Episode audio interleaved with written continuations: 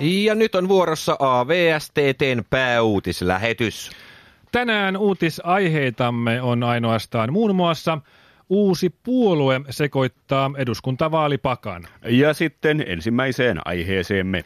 Vasta rekisteröitynyt uusi puolue, kahvi- ja pulla-puolue, on sekoittamassa perinteisten puolueiden eduskuntavaalikuvioita. Puolueen perustaja ja puheenjohtaja kampateknikko Pertti Lonka kertoo, että kahvi- ja pulla-puolue haastaa muut puolueet asiakysymyksissä, eli puhetilaisuuksissa tarjottavan ilmaisen kahvin ja pullan tarjoilussa. Toimittajamme Ari Takatukka kävi kahvi- ja pullapuolueen vaalitilaisuudessa Riihimäen torilla. Itse asiassa olen täällä sadan metrin päässä kahvia pullapuolueen vaalivankkurista, sillä en halua antaa sellaista kuvaa, että minä kannattaisin tuota puoluetta. Ja nyt työnnän mikrofonin ulos täältä puskasta, jossa kökötän, koska en halua antaa sellaista vaikutelmaa, että asuisin Riihimäellä. Tulkaa tänne päin. Täällä on tarjolla ilmaista kahvia ja pullaa. Sen tarjoaa teille kahvi ja pulla puolue. Meidän puolueen kahvi ja pulla on parempaa kuin muiden puolueiden kahvi ja pulla.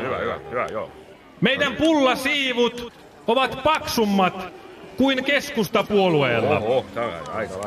Meidän pullissa on enemmän rusinoita kuin sosiaalidemokraateilla.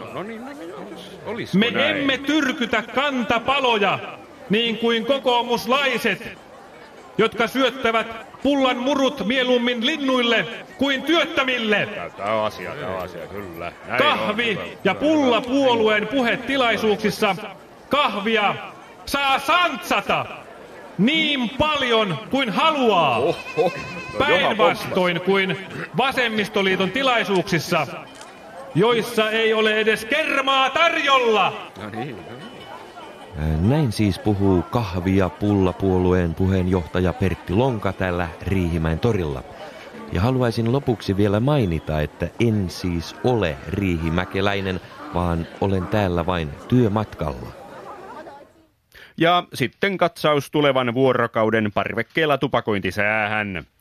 Etelänpuoleiselle parvekkeelle paistaa huomenna sen verran aurinko, että villapaita päällä tarkenee pari tupakkaa vetäistä.